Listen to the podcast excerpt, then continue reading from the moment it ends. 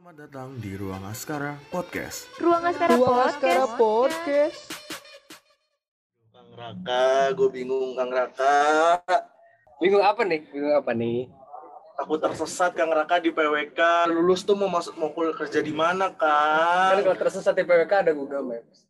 Benar. Tapi tidak seperti itu, enggak kebayang, Kang. Gue lulus mau jadi apa? Masa jadi temannya Dora bikin peta kan? Enggak dong. Gue bingung, Kang. Kira-kira apa ya, Kang? Apa tuh? Kebingungan-kebingungannya iya. Itu ya? Harus kemana nih kerja? Iya. Ya kan? Biasanya berarti kita lebih karena ngobrol lebih ke senior-senior kita. Iya. Iya, baru lulus. Nah. Ngapain aja? Iya. Di mana aja? Benar. Kece sih ya, Bang. Biar menjawab nih bingung. Menjawab kebingungan ya. Karena Kang juga belum lulus. Belum. Percuma. Udah mau akhir. Iya. Udah mau masuk. Kan belum kerja. Iya, belum. Daripada kita debat, kita panggil yang udah berpengalaman aja, kan? Udah jelas. Kang Raka dong, masa ramah terus? Boleh dong. Jadi sekarang kita ngundang ini ya teman planner semua. Di sini kita kehadiran Kang Rio Rama.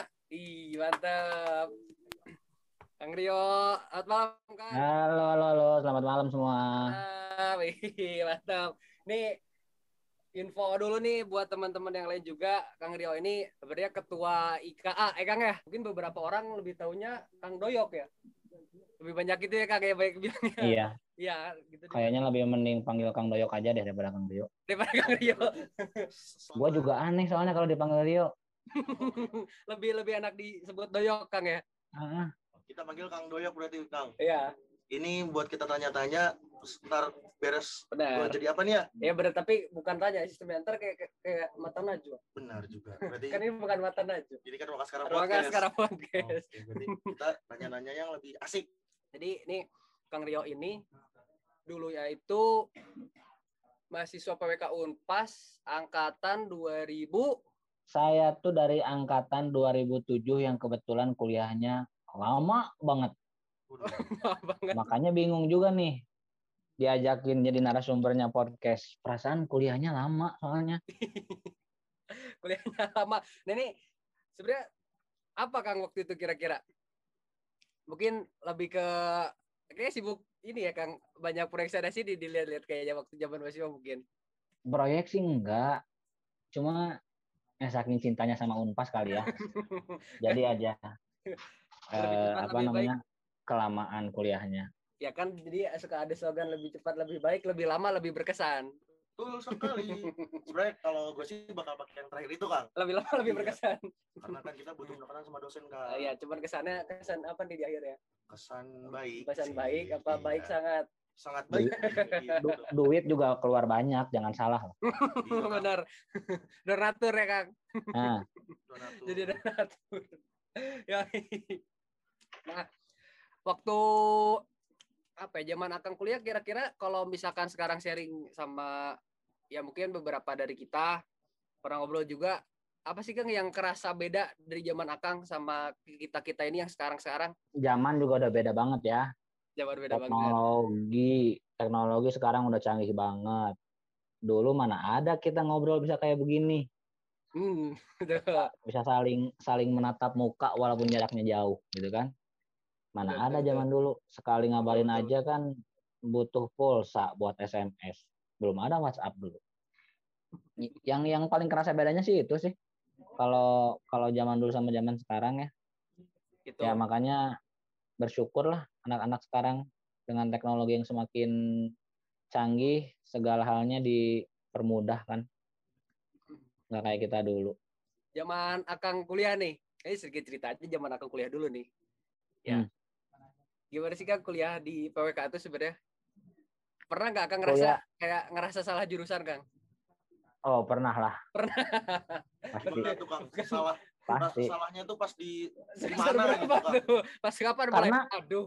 Karena saya bingung kuliah di PWK endingnya tuh ngapain? Endingnya mau ngapain? Pasti itu juga jadi pasti jadi pertanyaan hampir jadi pertanyaan mayoritas teman-teman PWK Unpas. Jangan jauh-jauh lah, tanya aja teman kalian, siapa yang kalian kenal ntar udah lulus dari PWK mau ngapain. Paling cuma satu banding berapa yang bisa jawab jelas mereka mau begini. Yoi sih bener. Jadi kalau kita nanya teman-teman yang lain nih Kang, mulai kerasnya itu pas studio Kang.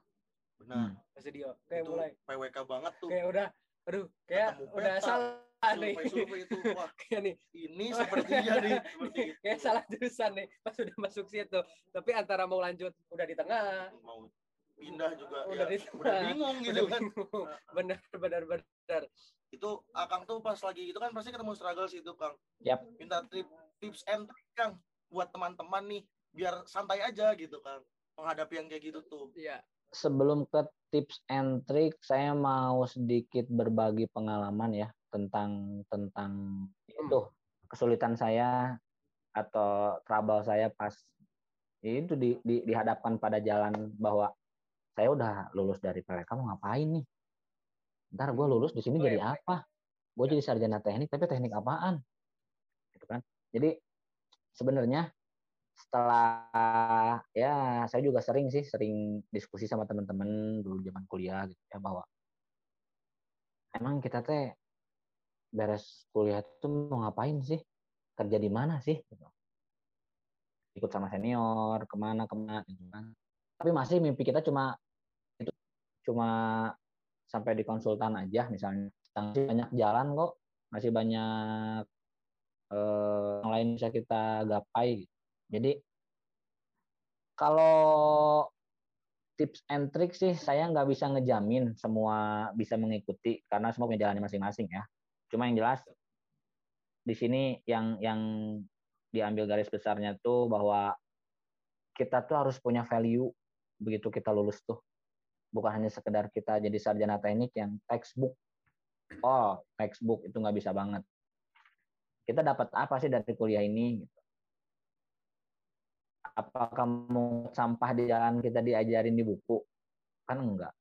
Itu berdasarkan pengalaman. Jadi, ini saya agak panjang nggak apa-apa ya? Boleh. Jadi kadang kalau kita mau ngebandingin gitu ya, lulusan kita mungkin ada beberapa orang yang minder sama anak ITB, anak Unisba, ya. Karena ya itu tadi kebanyakan di kita tuh bingung, udah lulus tuh mau ngapain sih kita teh, mau jadi apa sih? Ya karena kitanya nggak punya value dan kadang-kadang tidak didukung juga nih sama prodi. Sorry nih ya, Pak Deden selaku ketua prodi atau siapapun yang dulu jadi prodi, jadi kaprodi. Jadi kadang-kadang kan bahwa mahasiswa tuh tidak butuh hanya sekedar ilmu pelajaran yang didapat dari buku dan materi gitu loh. Mereka butuh pengalaman juga kan, baik ikut seminar, ikut pelatihan atau apapun lah itu untuk meningkatkan soft skill mereka yang tidak didapatkan di dunia akademis gitu ya. Nah, kalau yang saya tahu universitas lain tuh yang ada PWK-nya kadang-kadang mahasiswa tuh dikerjasamakan, pertukaran pelajar sama universitas mana kemana. Jadi mereka bisa diisi kepalanya juga kan bisa, oh iya ya, di dunia luar tuh begini. PWK tuh ternyata bisa ke ruang lingkup seperti ini. Jadi begitu mereka lulus, mereka udah punya value di situ kan, mereka udah punya pengalaman bahwa oh iya, gua lulus kuliah harus begini. Nah, sekarang kan terkesan ya, mohon maaf nih. Begitu kita lulus, kita beres studio, skripsi, wisuda, geser toga, terima kasih sudah kuliah di Universitas Pasundan. Selamat. Dah, apalagi coba yang kita dapat? Udah kan selesai. Saya sih agak kurang sereknya di situ gitu loh. Bukan kurang serek, maksudnya agak yang itu harus dirubah lah. Agak ada perubahan sedikit karena pertanyaan tadi sama Kang Raka, Kang Rama tanya di awal bahwa gue kuliah nanti lulus mau ngapain ya? Pertanyaan itu sudah muncul dari tahun 95 sampai sekarang tahun 2001 masih muncul, berarti ada yang salah kan? Ada yang harus diperbaiki kan? Yes, benar. Oh. Ya, siapa tahu hasil dari obrolan ringan kita ini kan bisa jadi referensi, masukan buat siapapun yang ngedengerin nanti bahwa ternyata ini loh di apa ada yang miss di kita tuh ini loh atau apa loh. Iya. Iya benar, jadi di mana nih sebenarnya letak yang belum lengkapnya? Benar. Apakah memang pure salah atau memang ada yang kurang gitu. Ya. Iya kan? Nah. Tuh. Oke, jadi itu kan tadi ada sedikit apa ya? Berarti cerita-cerita yang betul itu ternyata nggak dialami sama kita doang gitu. Sudah dulu. Jadi yang bingung nggak ramah sendiri kan? Nggak ramah sendiri. Benar. Dari 95. Bahkan mungkin ada beberapa dosen yang sekarang akhirnya ngajar lagi di sini, dulunya mahasiswa PWK Unpas juga mungkin pernah ngalamin hal yang sama. Sempat kepikiran juga mereka bingung-bingungnya. Nah, tapi Kang, ngomong-ngomong soal misi, Kang. Kalau kita bicaranya itu dari KP, ya Kang Rame, kan kita kan ada kerja praktek ya, KP, kerja praktek gitu kan, benar. Nah, kira-kira dari itu bisa apa ya, maksudnya memproyeksikan kita ke depannya, apakah itu bisa menjamin atau enggak, Kang, kira-kira? Menurut Akang nih, pandangannya. Kalau saya pribadi sih enggak ya, karena minat orang tuh kan beda-beda ya. Sekarang mau dipaksa juga nggak susah. Contohnya kayak mahasiswa kan ada yang kerjaannya pulang belajar, nongkrong belajar, ada yang pulang kuliah jalan-jalan baru pulang gitu kan, banyak gitu kan. Minatnya juga beda-beda, ada yang senang olahraga, ada yang senang berorganisasi, ada yang bikin kajian ilmiah, ada yang bikin karya ilmiah, ada yang senang ngapain gitu kan. Jadi lebih ke minat aja gitu loh. Dan nanti buat teman-teman yang lagi pada tugas akhir itu ketahuan kok endingnya mereka akan kemana, karena nanti mereka akan mengerjakan sesuatu yang sesuai dengan passion mereka. Itu udah nggak akan mungkin bisa ditawar, karena mengerjakan sesuatu yang bukan passion itu kadang kita mengerjakannya terpaksa. Jadi nggak asik ke kitanya. Benar sih. Jadi karena sesuatu yang sakral akhirnya. Kalau TA itu lebih ke idealisme diri ya guys kan. Itu juga. Setuju. Nah, jadi benar-benar kita ingin mempresentkan apa hasil dari selama kita kuliah yang benar-benar kita dapat gitu. Benar sih. Betul. Benar banget gitu. Terus apa ya kira-kira terkait TA nih Kang, kalau kita ngobrol-ngobrol TA gitu, ketika mungkin ada beberapa juga yang akhirnya ketika mereka TA itu masih tetap kebingungan gitu. Sebenarnya belum dapat si passion kita nih gitu, masih belum tahu proyeksi kita ke depan itu mau apa, mau jadi apa, dan TA kita ini maksudnya apa. Ya. Tuh, karena kan ada asal lulus aja gitu, yang penting ST. Kalau sekarang jadi ST ya kalau salah ya. Kan itu ST. Iya, gitu. Maksudnya kayak asal lulus yang penting 4 tahun kelar gitu. Habis itu mereka bingung lagi nih. Nah, kalau mahasiswa-mahasiswa kayak gitu tuh sebenarnya disebut kalau baik gak baik mah bukan berarti ya. Kayak ideal enggak sih Kang gitu? Baiknya tuh kalau TA itu kita ngambilnya tuh mikirnya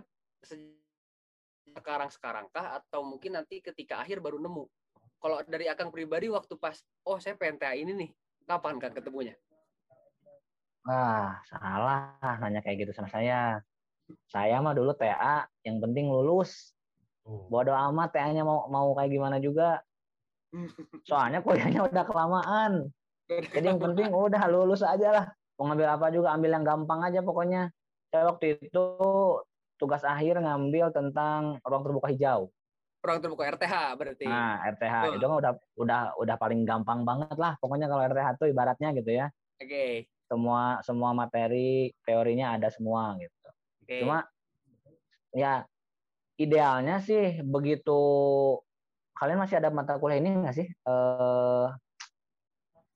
Apa sih yang sebelum TA tuh? Metodologi riset. Meris, masih ada metodologi riset? Masih ada.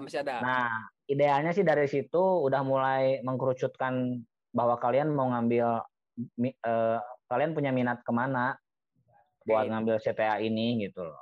Karena bukan apa-apa ya, tapi TA pun tidak menjamin bahwa itu minat kalian. Kalian, gue minatnya ngambil mitigasi bencana misalnya. Bukan kalian seperti itu juga. Cuma kan nanti begitu lulus kan kita nggak pernah tahu kan rezeki kita ada di mana. Betul. Gitu loh. Kita itu mah rahasia lah ya.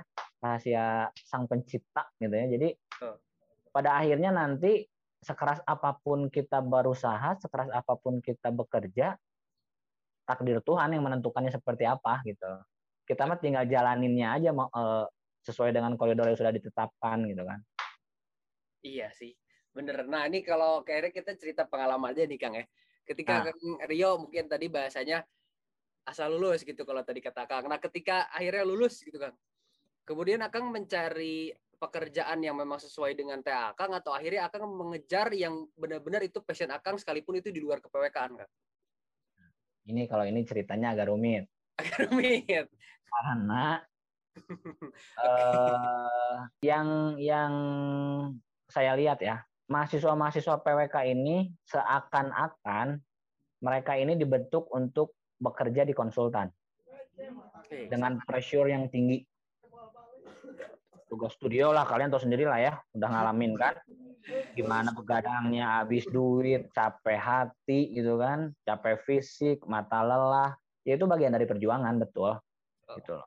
Tapi kalau kita lihat lebih dalam lagi, lihat lebih jauh lagi, itu tuh adalah pressure yang akan kita dapatkan nanti pada saat kita bekerja di konsultan. Apakah kita dapat pengalaman yang lain?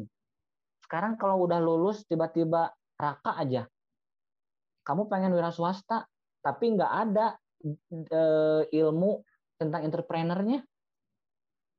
Otomatis belajar otodidak, kan?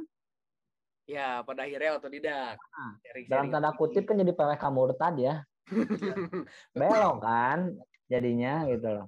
Tapi apakah itu sebuah hal yang salah dan keliru? Untuk beberapa orang mungkin ya sayang ilmu PWK-nya nggak kepake, kenapa jadi pengusaha lele atau apa gitu kan, pengusaha sablon. Nah sekarang kalau dapat rezekinya di situ masa mau ditolak? Ya. Ternyata kita dapat itu yang menghidupi hidup kita, masa mau ditolak? Itu sama. Nah ini nyambung sama pertanyaan tadi. Gimana Kang begitu lulus? Kerja milihnya sesuai dengan passion atau tidak? Saya begitu lulus kuliah, saya masih kerja di konsultan. Okay. Ikut sama senior kesana kemari, sama perusahaan lain juga. Tapi jujur, saya tuh belum nemu passion saya di konsultan. Bukan saya tidak bisa menerima pressure, bukan. Yang jadi masalah saya di konsultan tuh hanya jam kerja. Karena kan di konsultan tuh jarang banget lah bisa jam 8 pulang jam 5 sore tuh atau jam 9 pulang jam 5 sore tuh gitu. Mereka bekerjanya pasti malam-malam terus kan. Tapi ya udah itu saya jalanin dulu awal saya kuliah. Sampai akhirnya saya nikah terus punya anak.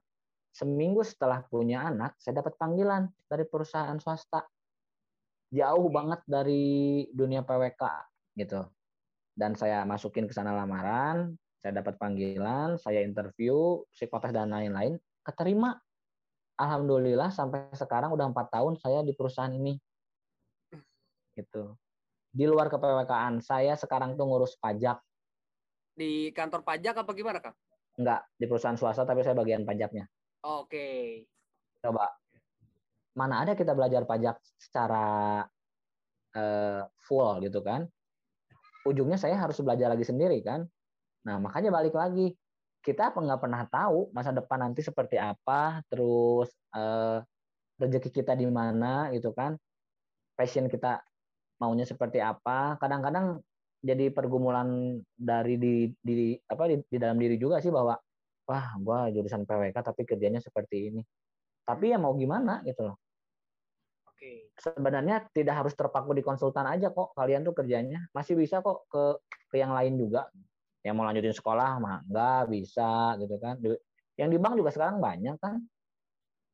Betul. Itu sih kalau pengalaman saya sih kayak gitu. Iya sih gitu. Jadi mungkin dulu Kang tim-tim yang lelit flow aja gitu Kang ya. Yes, gitu. Saya tipe orang seperti itu. Benar. Ya berarti mungkin pada awalnya Kang masih tetap stay on track bahwa ketika saya lulus dan menjadi seorang sarjana PWK Berarti kan masih kudu harus mencari pekerjaan yang terkait kePWK-an. Betul. Betul, cuman ternyata akhirnya passion berkata lain. Ya, itu dia. Betul, lama-lama ada sesuatu yang tidak cocok dengan diri. Betul. Betul, karena sejatinya pekerjaan yang enak itu adalah hobi yang dibayar. Setuju gak, Kang? Ah, itu mah udah paling bener lah, hobi yang paling dibayar mah. Hobi yang dibayar itu pekerjaan paling nyaman kalau disebutnya. Berarti studio itu harus kita jadikan hobi.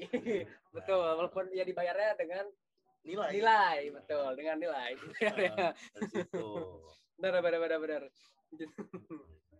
Gimana lagi nih, Ram? Jadi kebingungan-kebingungan itu udah mulai ada tercerahkan belum? Sudah sedikit tapi belum full. Mungkin ini gimana nih? Masih butuh saran gitu kan. Mungkin kalau saya sih belum sebenarnya butuh tapi belum waktunya. Mungkin untuk ini Akang Teteh yang sudah lulus. Oke. Okay.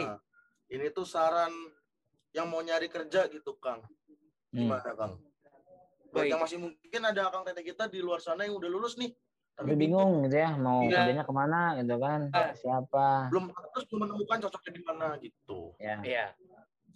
Nah, kalau hal itu balik lagi ke dirinya masing-masing. Kita tetap idealis bahwa kita pengen kerja di PWK atau enggak. Karena ini bagi saya ya. Nggak tahu kalau yang lain. Ruang lingkup kerja kita tuh sedikit kalau untuk saya terbatas. Gitu. Sisanya luck yang bicara, keberuntungan. Hoki.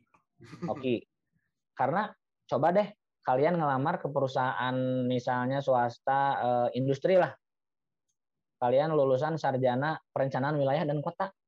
Yes. Dibandingin dimasukin sama sarjana teknik industri. Mana yang bakal dipilih? Padahal skill banyakan kita loh. Kita sering ikutan seminar dan lain-lain.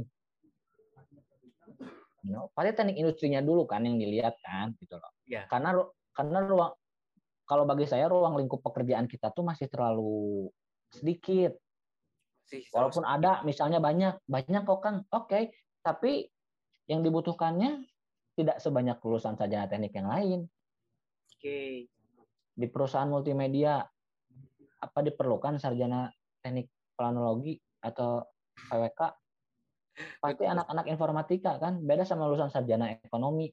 Tapi kalau kita bisa linear dalam artian kita lulusan PWK terus bekerja dengan sesuai dengan bidang kita, terus sama kita digeluti dan dilakoni dengan baik, dengan tekun, kita pasti bakal dalam posisi yang prestis nantinya gitu loh. Oke, bener sih. Akhirnya itu tadi dari let it flow akhirnya ke hoki. Lebih ke arah hoki situ. Nah, sebenarnya kalau menurut Akang nih, Kang, dari pendapat pribadi Akang dari ruang lingkup yang sedikit itu, akhirnya kan secara tidak sadar kita mungkin tidak eksplor lebih. Yep. Karena kita melihat senior-senior kita ketika lulus ke konsultan lagi, Sebenarnya ada nggak sih Kang sesuatu yang lebih menarik lagi di luar dari konsultan itu? Gitu. Yang penting ketika kita lulus, ini kita beda nih gitu, nggak ngikutin jejak kakak-kakak kita, tapi kita bisa akhirnya mencatat sejarah itu bagus gitu, akhirnya jadi trend center lagi kita yang membuat jalur baru gitu di luar kan gitu Kang. Nah itu pernyataan yang sangat menarik karena apa, itu kembali lagi ke diri pribadinya masing-masing. Kalian sejauh mana berani nantang diri kalian untuk keluar dari comfort zone kalian. Comfort zone. Oh iya dong. Karena kalau PWK, kerja di PWK itu kan sebuah comfort zone. Ya kalian ilmunya di situ. Iya, kalian ilmunya di situ, kerja di situ ya udah. Pasti ilmunya ibaratnya mau kalau kata orang Sunda mah udah meletek lah. Gitu kan ya. Udah hatam banget lah gitu.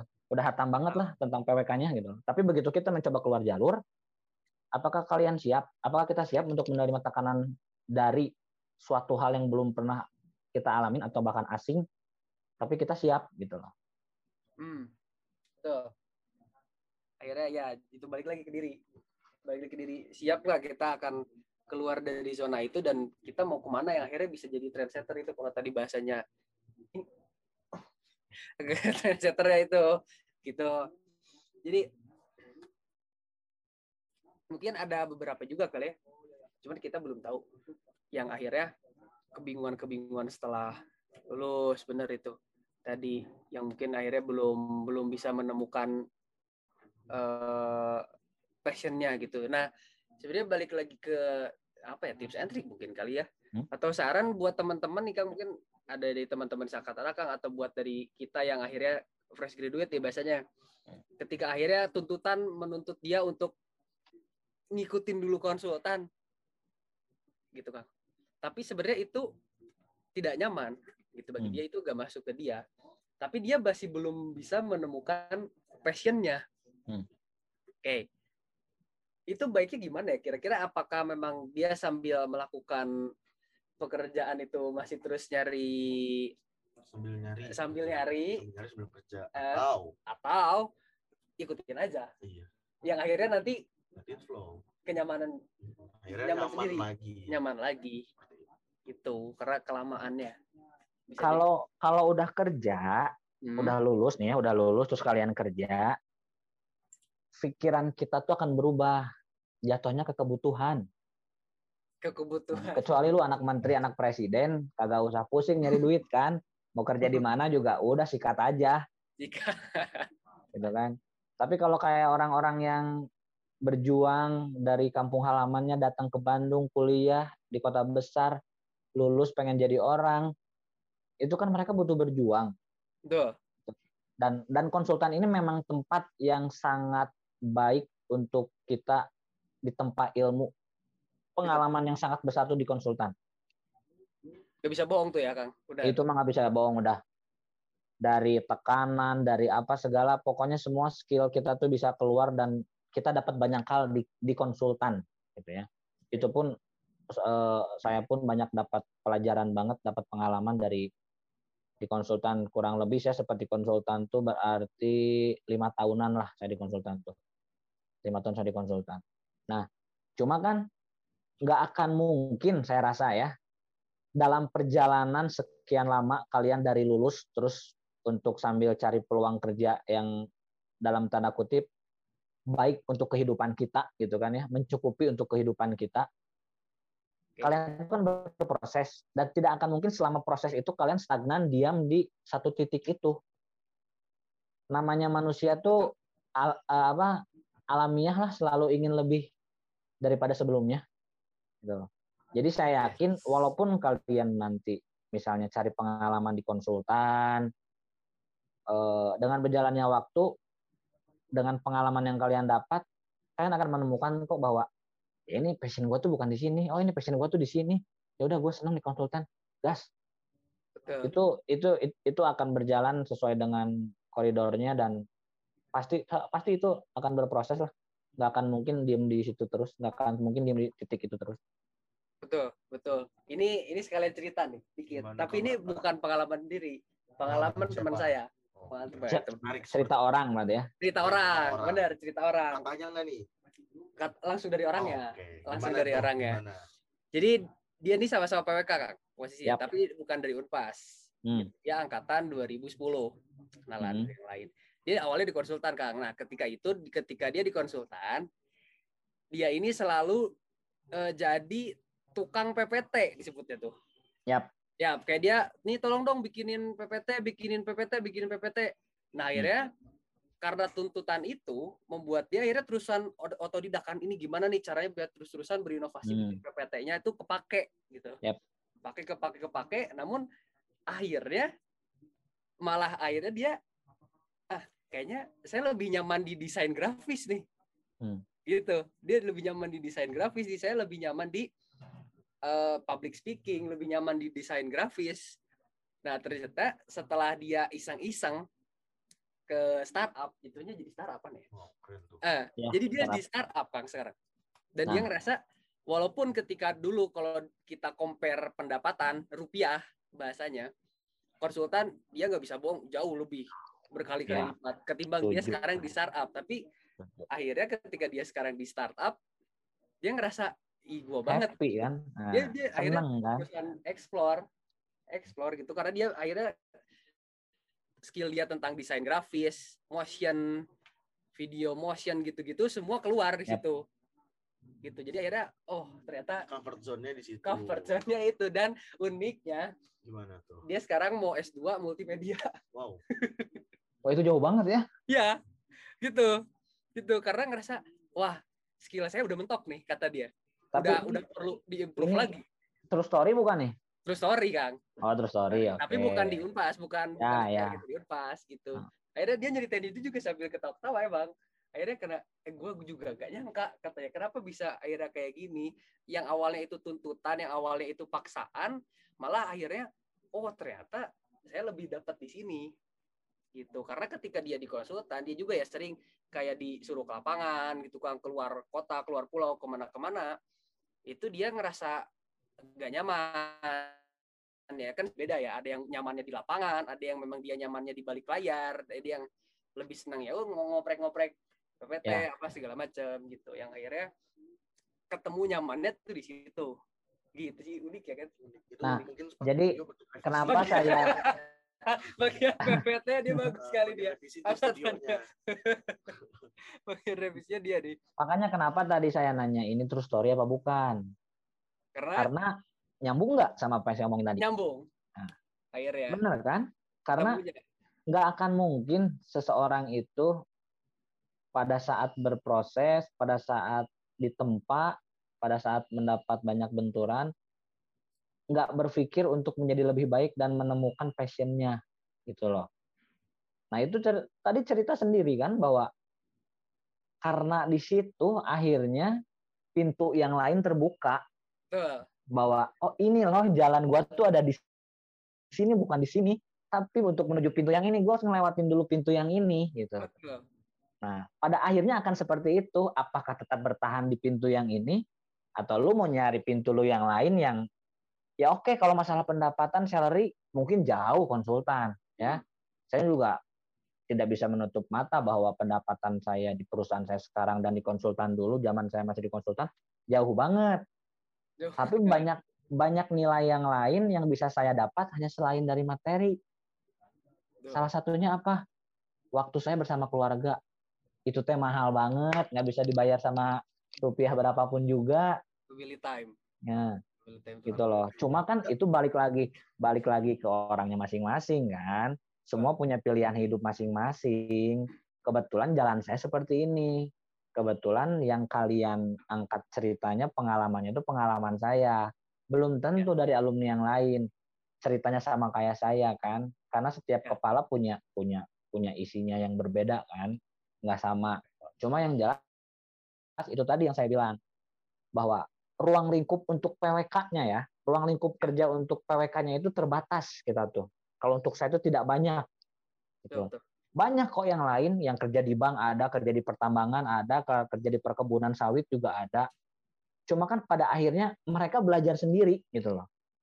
Pada akhirnya kita harus mengembangkan minat kita, mengembangkan apa yang ada di otak kita, bahwa oh ya ternyata passion gue kesini gitu loh. Nggak bisa gitu loh. Tapi kan kita tidak bisa menyalahkan keadaan ya. Ya, benar sih. Semua udah ada garisnya. Cuma yang jelas, jangan ragu kalian untuk mencoba sebuah hal baru. Benar. Gitu loh. Karena siapa tahu dengan mencoba hal baru itu, di sana titik puncak kalian tuh beradanya nanti. Iya sih, itu. Benar. Tapi ini Kang, nih pendapat saya nih Kang ya. Uniknya di PWK itu, akhirnya kita tuh bisa, ibarat kita lempar batu nih banyak. Lempar batu banyak gitu. Kita nggak tahu batu mana yang akhirnya kena. Yap. Apa? Jadi gini, ketriggernya itu banyak. Karena di PWK nih kita belajar sosiologi, kita belajar ya. Ekonomi jauh banget, ST ekonomi belajar ya kan, ekonomi kita belajar, geografi, peternakan kita belajar juga, statistika kita belajar. Apalagi tuh transport belajar juga, pariwisata belajar. Kita belajar pesisir, air minum, air limbah, persampahan, blablabla segala macam kita belajar. Nah mungkin ketika jalan pas awal ketika kita lulus, baiknya tuh kita mencari, karena udah ada trigger-trigger sebelumnya nih, ketahuan kan biasanya Kang. Yap. Kita ternyata lebih cocok di mana. Mungkin kita lulusan PWK, tapi kita lebih senang berhitung secara ekonomi. Kan bisa kita lanjut akhirnya jadi ke ekonominya. Betul. Gitu. Jadi akhirnya benar sebenarnya ketika kita lulus dari PWK itu, jalan yang terbuka itu tuh lebih luas lagi. Betul. Potensi untuk kita akhirnya berkembang itu bisa lebih jauh lagi. Betul. Dan kemungkinan kita untuk bisa mendapatkan passion yang sesuai, yang sampai akhirnya hobi yang dibayar itu lebih luas lagi. Lebih terbuka lagi, ya. Lebih terbuka lagi. Tinggal kitanya mau ngambil itu apa enggak. Nah, itu. Berani kita mau mencoba atau enggak. Nah, gitu. Betul.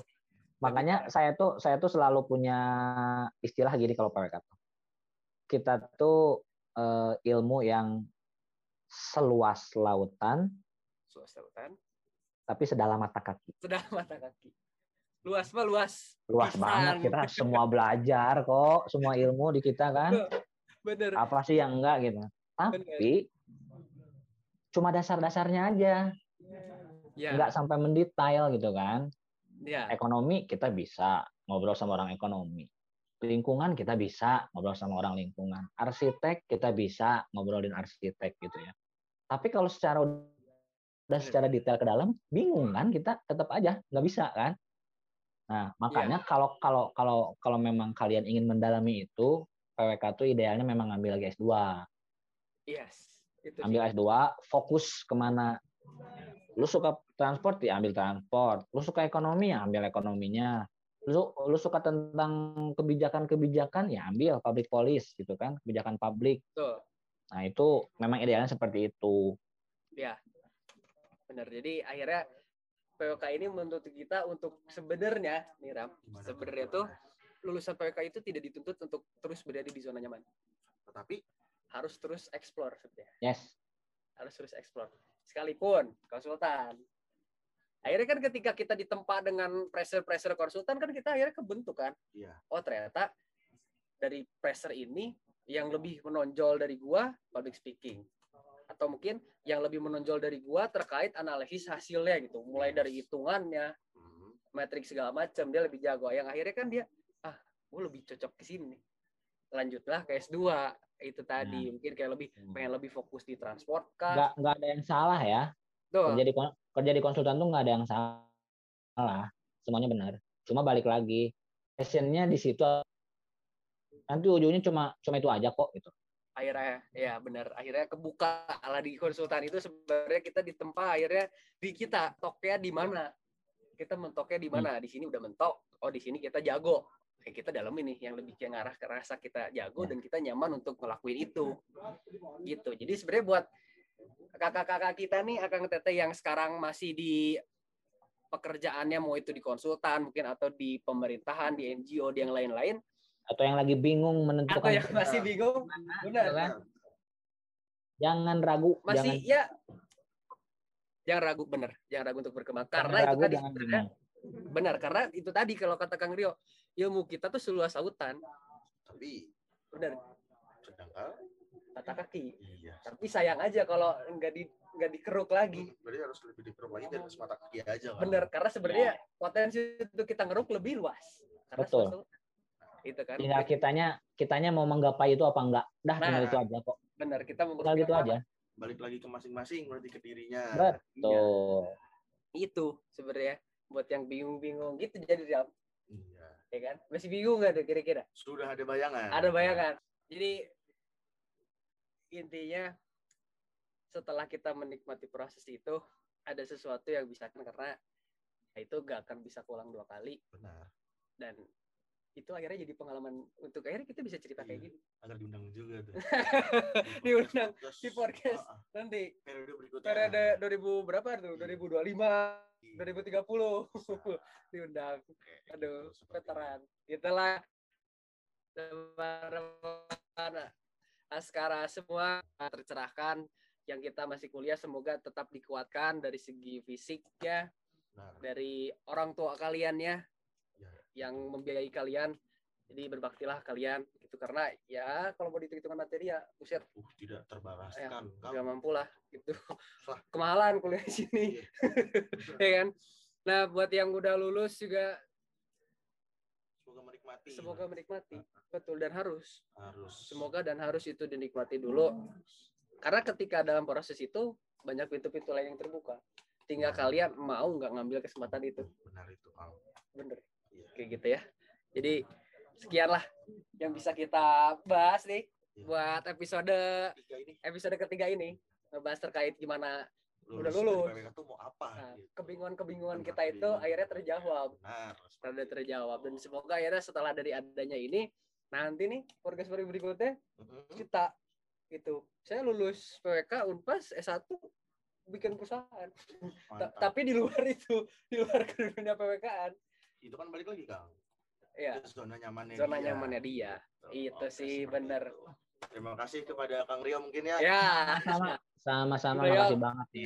Kasih banyak. Podcast ini semoga buat pendengar juga ini memotivasi. Gitu, jangan hanya didengarkan terus udah. Kalau bisa sih di-share. Itu wajib biar semua PWK, nggak cuma PWK doang sih. Iya. Semuanya bisa tahu nih. Tahu, nah, betul. Dan tahu masalah podcast ini. Gitu. Iya. Dan ada juga PWK Unpas. Benar banget. Itu. Karena di kita tuh lulusannya kece-kece.